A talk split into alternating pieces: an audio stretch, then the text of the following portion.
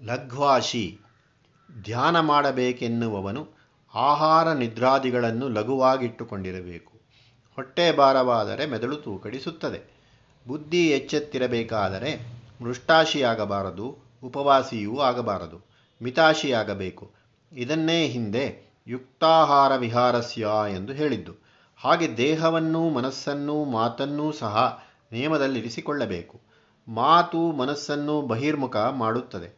ಎಲ್ಲ ಸದ್ದು ಸಪ್ಪಳವು ಮನಸ್ಸನ್ನು ಹೊರಕ್ಕೆಳೆದು ಚೂರು ಚೂರು ಮಾಡಿ ಚದರಿಸುತ್ತದೆ. ಶಾಸ್ತ್ರದ ತರ್ಕ ವಿಕರ್ತಗಳು ಕೂಡ ಹಾಗೆ ಮಾಡುತ್ತವೆ. ಬಹಿಸ್ಸಂಪರ್ಕಗಳನ್ನು ವರ್ಜಿಸಿ ತನಗೆ ಏನೂ ಯಾವುದೂ ಬೇಕಿಲ್ಲವೆಂಬ ಭಾವವನ್ನು ಅಭ್ಯಾಸ ಮಾಡಿಕೊಳ್ಳಬೇಕು. ಅದೇ ವೈರಾಗ್ಯ. ಯತ್ಕಿಂಚಿತ್ತು ದೇಹ ಸೌಕರ್ಯಗಳು ಬೇಕಾಗುತ್ತವೆ. ಈ ಅನುಕೂಲತೆಗಳು ಈಶ್ವರ ದರ್ಶನಕ್ಕೆ ಸಹಕಾರಿಗಳಾಗಿ ಉಪಕರಣಗಳಾಗಿರಬೇಕ, ಬೇರೆ, ಆಗಿರುವುದಕ್ಕೆ ಎಷ್ಟೋ ಬೇಕೋ ಅಷ್ಟು ಮಾತ್ರ ಇರಬೇಕು. ಅಷ್ಟಕ್ಕಿಂತ ಅವು ಹೆಚ್ಚಾಗಬಾರದು. ಮನಸ್ಸನ್ನು ಹದ್ದಿನಲ್ಲಿರಿಸಿರಬೇಕಾದರೆ ಅನಾವಶ್ಯವಾದ ಆಶೆಗಳನ್ನು ಆತ್ಮಧ್ಯಾನಕ್ಕೆ ಸಂಬಂಧಪಡದ ಚಿಂತೆಗಳನ್ನು ಬಿಡಬೇಕು. ವೈರಾಗ್ಯ ಬಂದಂತೆ ಅಹಂಕಾರಾದಿ ಚೇಷ್ಟೆಗಳು ಬಿಟ್ಟು ಹೋಗುತ್ತವೆ ಪರಿಗ್ರಹ ಎಂದರೆ ಇತರರಿಂದ ಏನನ್ನಾದರೂ ಸ್ವೀಕರಿಸುವುದು ಗಂಟು ಕಟ್ಟಿ ಕೈಗಾವಲೆಂದು ಇಟ್ಟುಕೊಳ್ಳುವುದು ಇತ್ಯಾದಿ. ಇದು ವೈರಾಗ್ಯಕ್ಕೆ ವಿರೋಧ. ಇದ್ದಿದ್ದರೆ ಒಂದು ಬಹಿಸ್ಸಂಬಂಧವನ್ನು ಮಾಡಿಕೊಂಡಂತಾಗುತ್ತದೆ. ಅದು ಒಂದು ಬಗೆಯ ಮಮತೆ. ಮಮತೆ ಇಲ್ಲದವನಾಗಿ, ನಿಶ್ಚಿಂತನಾಗಿ, ಶಾಂತನಾದವನಿಗೆ ಬ್ರಹ್ಮಾನುಭಾವ, ಭವಾರ್ಹತೆ ಬರುತ್ತದೆ. ಭಗವಂತನನ್ನು ಪೂರ್ತಿ ನಂಬಿದವನಿಗೆ ಬೇರೆ ಕೈಗಾವಲೇಕೆ? ದೇವರು ಮಾಡಿಸಿದಂತಾಗಲಿ ಎಂಬುದು ವೈರಾಗ್ಯ. ನಮ್ಮ ಹುಷಾರಿಯಲ್ಲಿ ನಾವಿರೋಣ. ದೇವರು ಮರೆತಾನೋ ಏನೋ ಎಂಬವನಿಗೆ ಬೇಕಾದದ್ದು ಪರಿಗ್ರಹ.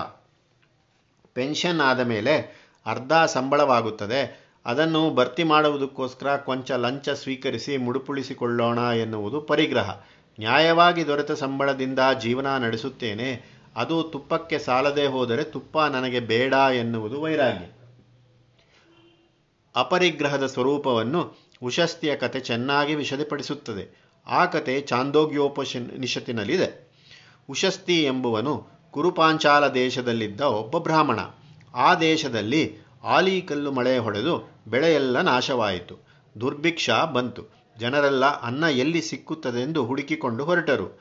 ಉಶಸ್ತಿಯು ಆತನ ಹೆಂಡತಿಯೂ ಹೊರಟರು. ಉಶಸ್ತಿಗೆ ಕ್ಷುದ್ಬಾಧೆ ಅತೀವವಾಗಿತ್ತು. ಆಕೆ ಹಸಿದು ಹಸಿದು ಹಸಿವೇ ಬತ್ತಿ ಹೋಗಿತ್ತು. ಅಷ್ಟು ಕಂದಿದ್ದಳು. ಮೈಯೆಲ್ಲ ಕೃಶವಾಗಿ ಸೇದಿ ಹೋಗಿತ್ತು. ಉಶಸ್ತಿಗೆ ಹಸಿವು ಮಿತಿಮೀರಿ ಏನಾದರೂ ಆಹಾರ ಹೊಟ್ಟೆಗೆ ಬಿದ್ದರೆ ಏ ಬದುಕುವುದೆಂಬ ಸ್ಥಿತಿ ಉಂಟಾಯಿತು ಅಷ್ಟು ಹೊತ್ತಿಗೆ ಅವರಿಬ್ಬರು ಒಂದು ಮಾವಟಿಗರ ಇಭ್ಯ ಗ್ರಾಮಕ್ಕೆ ಬಂದಿದ್ದರು. ಒಬ್ಬ ಮಾವಟಿಗ ಕಾಳು ತಿನ್ನುತ್ತಾ ಕುಳಿತಿದ್ದ. ಏನಯ್ಯ ಬಹಳ ಹಸಿವಾಗಿದೆ, ಸ್ವಲ್ಪ ಆಹಾರ ಕೊಡುವೆಯಾ? ಎಂದು ಉಶಸ್ತಿ ಬೇಡಿದ. ಮಾವಟಿಗನು ತಾನು ತಿನ್ನುತ್ತಿದ್ದ ಬೆಂದ ಅಳಸೊಂದಿ ಕಾಲಿನಲ್ಲಿ ಒಂದಷ್ಟನ್ನು ತೆಗೆದು ಅವ ಉಶಸ್ತಿಗೆ ಕೊಟ್ಟ. ಎಂಜಲು, ಇವನಾದರೋ ಬ್ರಾಹ್ಮಣ. ಆದರೆ ಜೀವಾಧಾರಕ್ಕಾಗಿ ಅವನು ಕೊಟ್ಟದ್ದನ್ನು ಉಶಸ್ತಿ ತೆಗೆದುಕೊಂಡು ಮಾವಟಿಗನು ಉಶಸ್ತಿಗೆ ಕುಡಿಯಲು ನೀರು ನೀಡಿದ. ಉಶಸ್ತಿ ನೀರನ್ನು ಬೇಡವೆಂದ. ಮಾವಟಿಗನು ಏಣಯ್ಯ, ಕಾಲು ತೆಗೆದುಕೊಂಡವನು ನೀರನ್ನು ತೆಗೆದುಕೊಳ್ಳಲಾಗದೆ ಎಂದು ಕೇಳಿದ. ಉಶಸ್ತಿ ಹೇಳಿದ, ನೀರನ್ನು ಕುಡಿಯುವುದೇನೋ ಅವಶ್ಯಕವೇ, ಆದರೆ ನೀರು ಬೇರೆ ಕಡೆ ದೊರಕುತ್ತದೆ. ಕ್ಷಾಮ ಬಂದಿರುವುದು ನೀರಿಗಲ್ಲ, ಧಾನ್ಯಕ್ಕೆ. ನೀನು ಧಾನ್ಯ ಕೊಟ್ಟೆ, ಆದ್ದರಿಂದ ಜೀವಾಧಾರವಾಯಿತು. ನೀರು ಬೇಕಾದರೆ ಊರಾಚೆ, ಕೆರೆಗೋ, ಕುಂಟೆಗೋ ಹೋಗಿ ಕುಡಿಯುತ್ತೇನೆ. ನನಗೆ ಅವಶ್ಯವಾಗಿದ್ದು ಬೇರೆ ಕಡೆ ಸಿಕ್ಕುವುದನ್ನು ನಿನ್ನಿಂದ ನಾನು ತೆಗೆದುಕೊಳ್ಳಲಾರೆ. ಇದು ಅಪರಿಗ್ರಹ. ಆಮೇಲೆ ಉಶಸ್ತಿ ಆ ಬೆಂದ ಕಾಳಿನಲ್ಲಿ ಸ್ವಲ್ಪವನ್ನು ತಿನ್ನೆಂದು ಹೆಂಡತಿಗೆ ಹೇಳಿದ. ಆಕೆ ತನಗೆ ಬೇಕಿಲ್ಲವೆಂದಳು. ಉಶಸ್ತಿ ನಾನು ಜೀವಾಧಾರಕ್ಕೆ ಎಷ್ಟು ಬೇಕೋ ಅಷ್ಟು ತಿಂದಿದ್ದೇನೆ. ಕಾಳು ಉಳಿದು ಹೋಗಿದೆಯಲ್ಲ ಎಂದ. ಆಕೆ ಉಳಿದ ಕಾಳನ್ನು ಮರುದಿವಸಕ್ಕೆಂದು ತೆಗೆದಿಟ್ಟಳು. ಅವರು ಇನ್ನು ಮುಂದೆ ನಡೆದರು. ಮತ್ತೆ ಹಸಿವಾಯಿತು. ಹೆಂಡತಿ ಹಿಂದಿನ ದಿನ ಉಳಿದಿದ್ದ ಕಾಳನ್ನು ಗಂಡನಿಗೆ ಕೊಟ್ಟಳು. ಆ ತಂಗಳನ್ನು ಅವನು ತಿಂದ. ಜೀವಿಕೆಗೆ ಅವಶ್ಯವಾದಷ್ಟನ್ನು ಮಾತ್ರವೇ ಇತರರಿಂದ ತೆಗೆದುಕೊಳ್ಳಬೇಕು. ಯಾವುದೂ ಇಲ್ಲದೆ ಹೋದರೆ ಜೀವಿಕೆಗೆ ಬಾಧಕವಾಗುವುದಿಲ್ಲವೋ ಅದನ್ನು ತೆಗೆದುಕೊಳ್ಳಬಾರದು. ಇದು ಅಪರಿಗ್ರಹದ ಸೂತ್ರ. ಜೀವನವೆಂದರೆ ಜಗತ್ತಿನೊಡನೆ ನಡೆಯುವ ದಾನ ಅದಾನ ರೂಪವಾದ ವ್ಯವಹಾರ ಎಂದು ಹಿಂದೆ ನೋಡಿದ್ದೇವೆ. ನಾವು ಕ್ಷಣೇ ಕ್ಷಣೇ ನಮ್ಮ ಸುತ್ತಮುತ್ತಣ ಪ್ರಪಂಚದಿಂದ ಏನನ್ನಾದರೂ ಸಂಗ್ರಹಿಸಿಕೊಳ್ಳುತ್ತಲೇ ಇರುತ್ತೇವೆ. ಪ್ರಪಂಚಕ್ಕೆ ಏನನ್ನೋ ಒಂದಿಷ್ಟು ಹಿಂದಿರುಗಿಸುತ್ತಲೂ ಇರುತ್ತೇವೆ. ನಮ್ಮ ಉಸಿರಾಟದಲ್ಲಿಯೇ ಇದು ಕಾಣುತ್ತದೆ. ಈ ಕೊಳು ಕೊಡುಗಳಲ್ಲಿ ನಾವು ಜಗತ್ತಿಗೆ ಕೊಡುವುದು ಹೆಚ್ಚಿ. ಜಗತ್ತಿನಿಂದ ನಾವು ತೆಗೆದುಕೊಳ್ಳುವುದು ಕಡಿಮೆಯಾಗಬೇಕೆಂಬುದು ಅಪರಿಗ್ರಹದ ತತ್ವ. ಬ್ರಹ್ಮಾನುಭವಕ್ಕೆ ಸಾಧನವು ಜೀವನ ನೀತಿಯೇ ಹೊರತು ಬುದ್ಧಿಕುಶಲತೆಯಲ್ಲ. ಇಂಟೆಲೆಕ್ಚುಯಲ್ ಸೆಟಿಲಿಟಿ ಅಲ್ಲ. ಮಾರಲ್ ಸೆಲ್ಫ್ ಡಿಸಿಪ್ಲಿನ್ ಇಲ್ಲಿಯೇ ನಾವು ದಾರಿ ತಪ್ಪುವುದು. ವ್ಯಾಕರಣ, ನಿಘಂಟು ತರ್ಕ ಚಮತ್ಕಾರ ವಾದಸರಣಿ ವಾಗ್ವೈಖರಿ ಶಬ್ದಜರಿ, ಶಾಸ್ತ್ರ, ವ್ಯಾಖ್ಯಾನ, ಕೌಶಲಂ ಇವುಗಳಲ್ಲಿ ನಾವು ತತ್ವವನ್ನರಿಸುತ್ತೇವೆ. ಶ್ಲೋಕ ಟೀಕೆಗಳನ್ನು ಕಂಠಪಾಠ ಮಾಡಿ ಸಮಯ ದೊರೆತಾಗ ಉದಾಹರಿಸುತ್ತೇವೆ. ಬ್ರಹ್ಮ, ಮಾಯೆ, ಆತ್ಮ, ಜೀವ, ಜ್ಞಾನ, ಕರ್ಮ, ಪ್ರಕೃತಿ, ಪ್ರಾರಬ್ಧ ಇಂಥ ಮಾತುಗಳನ್ನು ಹಿಂದು ಮುಂದೆ ನೋಡದೆ ಆಡುತ್ತೇವೆ. ತತ್ವ ನಮ್ಮ ಅನುಭವಕ್ಕೆ ದೊರೆತಿದೆಯೋ? ದೊರೆತವನ ಲಕ್ಷಣ ಹೀಗಿರುತ್ತದಂತೆ. ಬ್ರಹ್ಮಭೂತಃ ಪ್ರಸನ್ನಾತ್ಮ ನಾಶೋಚತಿ ನ ಕಾಂಕ್ಷತಿ. ಸಮಃ ಸರ್ವೇಷು ಭೂತೇಷು, ಮದ್ಭಕ್ತಿಂ ಲಭತೆ ಪರಾಂ. ಅವನು ಯಾವಾಗಲೂ ಪ್ರಸನ್ನನಾಗಿರುತ್ತಾನೆ, ಅವನಿಗೆ ದುಃಖವಿಲ್ಲ ಆಶೆ ಇಲ್ಲ ಎಲ್ಲ ಪ್ರಾಣಿಗಳಲ್ಲಿಯೂ ಅವನಿಗೆ ಒಂದೇ ತೆರನಾದ ಪ್ರೀತಿ, ಅವನಿಗೆ ಭಗವಂತನಲ್ಲಿ ಸರ್ವೋತ್ತಮವಾದ ಭಕ್ತಿ ಉಂಟಾಗುತ್ತದೆ ಅಂತಹ ಬ್ರಹ್ಮಾನುಭವಿಯ ನಡತೆಗಳೆಲ್ಲವೂ ಪರಬ್ರಹ್ಮ ಪ್ರೀತಿಯಿಂದ ಉಂಟಾದವು. ಪ್ರಸನ್ನ ಎಂದರೆ ಒಲವು, ಒಲಿದಿರುವ ಸ್ಥಿತಿ. ಪ್ರಸನ್ನವಾದ ವಸ್ತುವು ನೋಡಿದವರನ್ನು ಪ್ರಸನ್ನಗೊಳಿಸುತ್ತದೆ. ಕೆಲವು ಪದಾರ್ಥಗಳನ್ನು, ಕೆಲವು ದೃಶ್ಯಗಳನ್ನು ನೋಡಿದರೆ ಮನಸ್ಸು ವಿಕಾರಕ್ಕೊಳಗಾಗುತ್ತದೆ, ಕೋಪ ಬರುತ್ತದೆ ಅಥವಾ ಮೈಮೆರೆಯುವಂತೆ ಸಂತೋಷ ಉಂಟಾಗುತ್ತದೆ. ಪ್ರಸನ್ನ ಎಂಬುದು ಮೈಮೆರೆಯಿಸುವಂಥದ್ದಲ್ಲ ಚಿತ್ತವಿಕಾರವಿಲ್ಲದೆ, ಚಾಂಚಲ್ಯವಿಲ್ಲದೆ ಇರತಕ್ಕ ಸ್ಥಿತಿ ಪ್ರಸನ್ನತೆ. ಶುಭಲೇಖನಗಳಲ್ಲಿ ಮೊದಲು ಲಕ್ಷ್ಮೀ ವೆಂಕಟೇಶ್ವರ ಪ್ರಸನ್ನ ಮೊದಲಾಗಿ ಬರೆಯುವುದುಂಟು.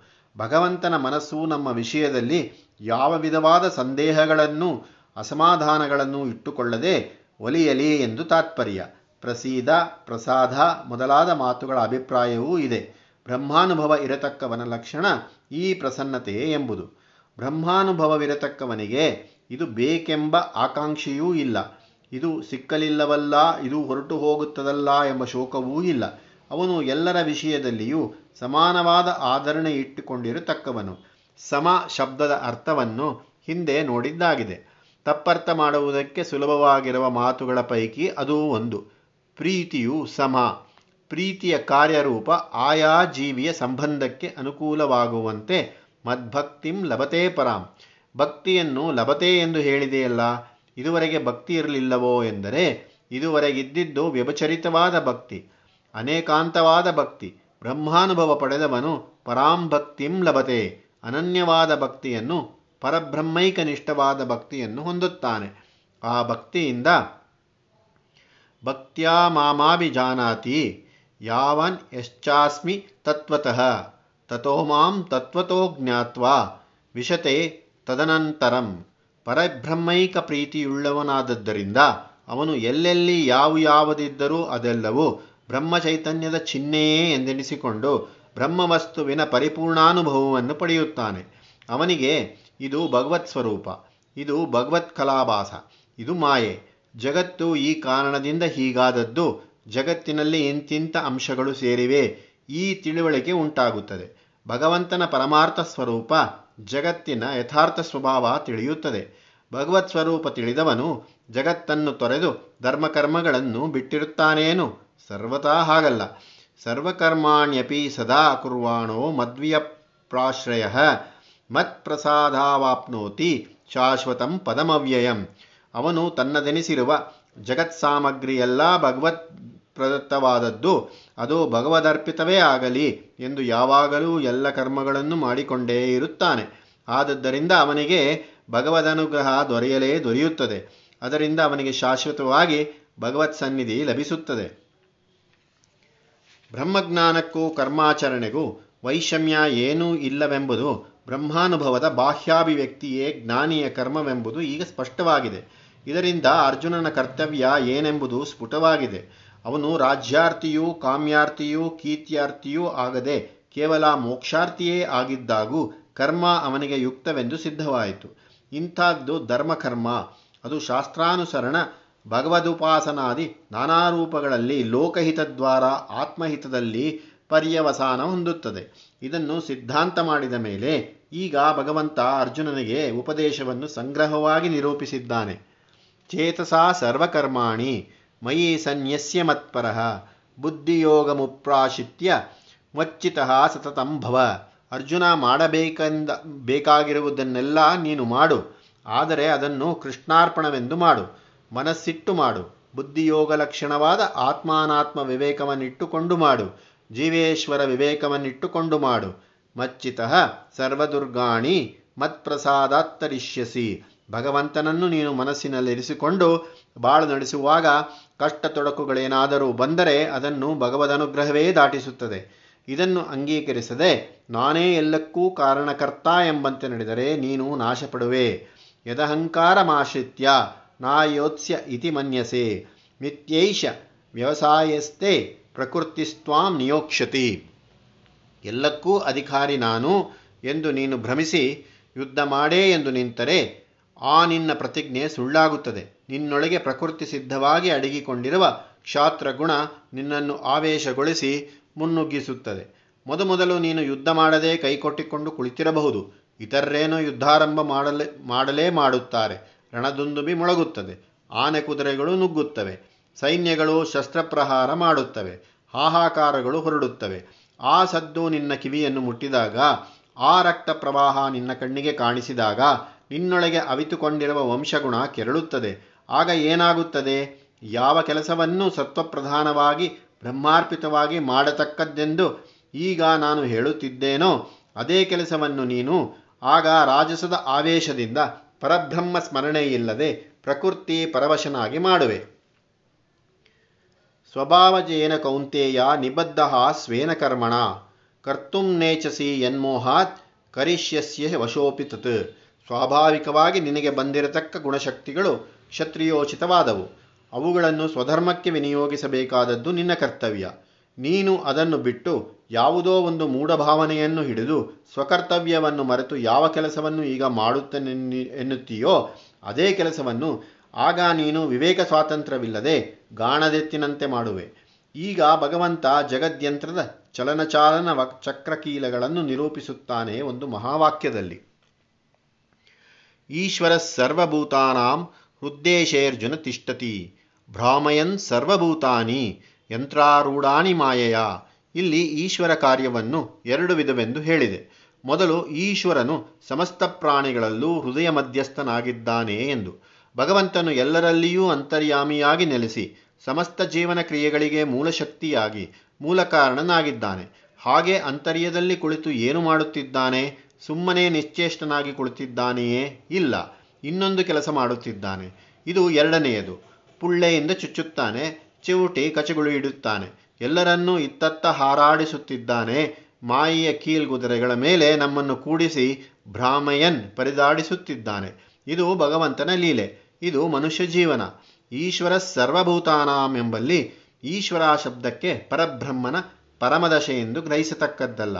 ಈಶ್ವರತ್ವವು ಪರಬ್ರಹ್ಮ ಲೀಲೆಯ ಒಂದು ರೂಪ ಅಥವಾ ಒಂದು ಅವಸ್ಥೆ. ಅದನ್ನು ಕಾರ್ಯಬ್ರಹ್ಮವೆಂದೂ ವ್ಯವಹರಿಸುವುದುಂಟು. ಪರಬ್ರಹ್ಮ ವಸ್ತುವು ನಿಷ್ಕ್ರಿಯವಾದದ್ದು. ಅದು ಜಗತ್ಕಾರ್ಯದಲ್ಲಿ ಪ್ರವೃತ್ತವಾಗಿರುವಂತೆ ತೋರಿದಾಗ ಅದು ಕಾರ್ಯಬ್ರಹ್ಮ ಅಥವಾ ಈಶ್ವರನೆನಿಸಿಕೊಳ್ಳುತ್ತದೆ ಕಾರ್ಯವೆಂದೂ ಜಗತ್ತೆಂದೂ ನಾವು ಭಾವಿಸಿದಾಗ ಅದರಲ್ಲಿ ಮಾಯಿ ಅಂಶ ಸೇರಿಕೊಂಡಿರುತ್ತದೆ. ಇಚ್ಛಾಕ್ರಿಯಾದಿ ವ್ಯಾಪಾರಗಳು, ಮಾಯಾಮೂಲಗಳು ಆದದ್ದರಿಂದ ಈಶ್ವರನೆಂಬುದು ಬ್ರಹ್ಮದ ಮಾಯಾ ಶಬಲಿತವಾದ ಅವಸ್ಥೆ. ಇದು ಹೀಗಿರುವುದರಿಂದಲೇ ಈಶ್ವರನು ಮಾಯೆಗೆ ಕಾರಣಭೂತನಾಗುತ್ತಾನೆ. ಈಶ್ವರ ಭ್ರಾಮಯನ್ ಸರ್ವಭೂತಾನಿ, ಮಾಯೆಯ. ಮಾಯೆ ಎಂಬುದು ಜಗತ್ತಿನ ಆಕರ್ಷಣೆ, ಅಪಕರ್ಷಣೆಗಳು. ಈ ಆಕರ್ಷಣೆ, ಅಪಕರ್ಷಣೆಗಳ ಮೂಲ ಕಾರಣವಿರುವುದೆಲ್ಲಿ? ಜಗದ್ವಸ್ತುಗಳಲ್ಲಿಯೇ. ಆ ವಸ್ತುಗಳೊಡನೆ ಇಂದ್ರಿಯ ಸಂಸರ್ಗ ಪಡೆದ ಮನುಷ್ಯನಲ್ಲಿಯೇ. ಎರಡೆಡೆಯಲ್ಲಿಯೂ ಎಂದು ಉತ್ತರ.